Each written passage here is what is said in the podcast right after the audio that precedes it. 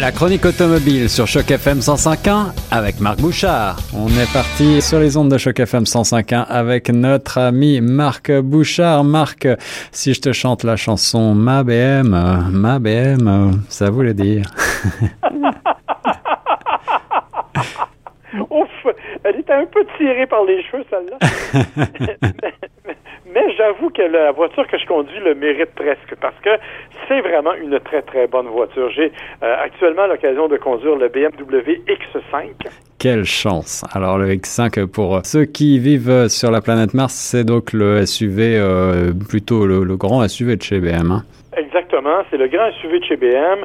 C'est un véhicule qui a été complètement redessiné euh, pour cette année, en 2019, qui arrive avec un, un look vraiment plus affirmé. Moi, j'avais un petit peu de problème avec l'ancienne génération que je trouvais sans être anonyme, disons qu'elle était un peu trop semblable à, tout ce qui se faisait. Alors, je trouve que vraiment, on a raffiné les traits. On a une calandre qui est beaucoup plus prononcée. On a maintenant des vraiment des lignes dans la carrosserie qui viennent donner un peu de muscle, un peu de un peu d'attitude à ce véhicule-là. Euh, donc, du point de vue esthétique, c'est vraiment très, très, très, très bien réussi. Et j'allais dire, ça fait du bien dans le segment parce que euh, c'est tous ces SUV euh, commencent à se ressembler euh, vraiment beaucoup. Alors celui-là, il a des gros naseaux très typiques de chez BM. c'est quelque chose d'assez d'assez remarquable.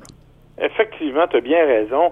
autre détail qui est assez typique de chez BM aussi, c'est qu'on l'a doté d'une d'un nombre presque incalculable de technologies embarquées à tous les niveaux.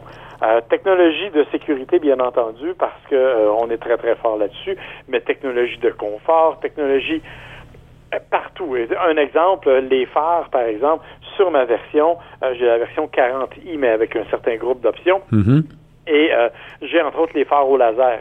Oui, phares au laser, mais c'est de la science-fiction, ça, Marc. Qu'est-ce que qu'est-ce que ça fait les phares au laser? En fait, c'est que ce sont des phares qui sont beaucoup plus puissants, beaucoup plus euh, brillants que les phares réguliers, mais qui sont faits de façon à ne pas éblouir les conducteurs qui viennent face à nous. D'accord. Donc, c'est des, des, phares qui sont davantage directionnels. Alors, ça donne un résultat vraiment, vraiment exceptionnel. Euh, ça donne vraiment un, bon... Euh, écoutez, pour me promener le soir avec, là, c'est assez incroyable. Alors ça, c'est une des technologies, mais des technologies comme ça, il y en a partout.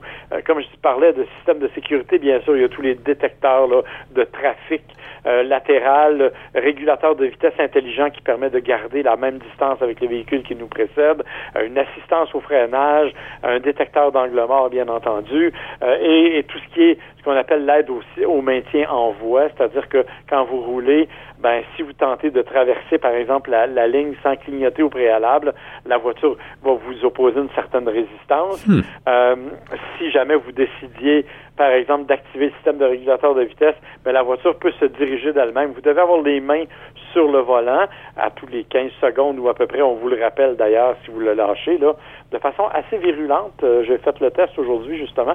Et si on laisse les mains à l'écart trop longtemps, euh, il commence par avoir une alarme euh, y compris dans le volant où des petites lumières clignotent, mais par la suite, l'alarme, elle est rouge et elle est très, très sonore et il n'y a aucun moyen de l'oublier, évidemment. BMW a donc mis le paquet sur la sécurité active et passive. Tout ça, c'est bien beau, mais euh, la marque est connue surtout pour euh, son slogan, la joie au volant. Alors, euh, est-ce qu'on retrouve un certain plaisir de conduite, Marc?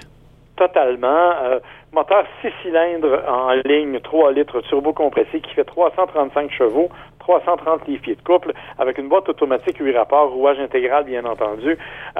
c'est tout ça, ça ça ne laisse rien présager de particulier. Ben oui, 335 chevaux, c'est quand même amplement suffisant en termes de puissance. On fait le 0 100 en 5,5 secondes à peu près. Oui. Euh, mais c'est, c'est surtout, en fait, parce qu'il y a différents modes de conduite. On peut la mettre en mode confort, donc euh, elle se, la voiture se conduit très bien. On peut la mettre en mode éco. Et écoutez, en mode éco, euh, pour avoir fait de l'autoroute aujourd'hui, j'ai fait un peu plus de 200 km à son volant et je roulais, mettons, à vitesse d'autoroute confortable et j'ai fait euh, quelque chose comme je sais pas, 6,5 litres au 100 à peu près. là. 6,5 litres avec un 6 cylindres en ligne turbo compressé, c'est assez extraordinaire, il faut bien le dire.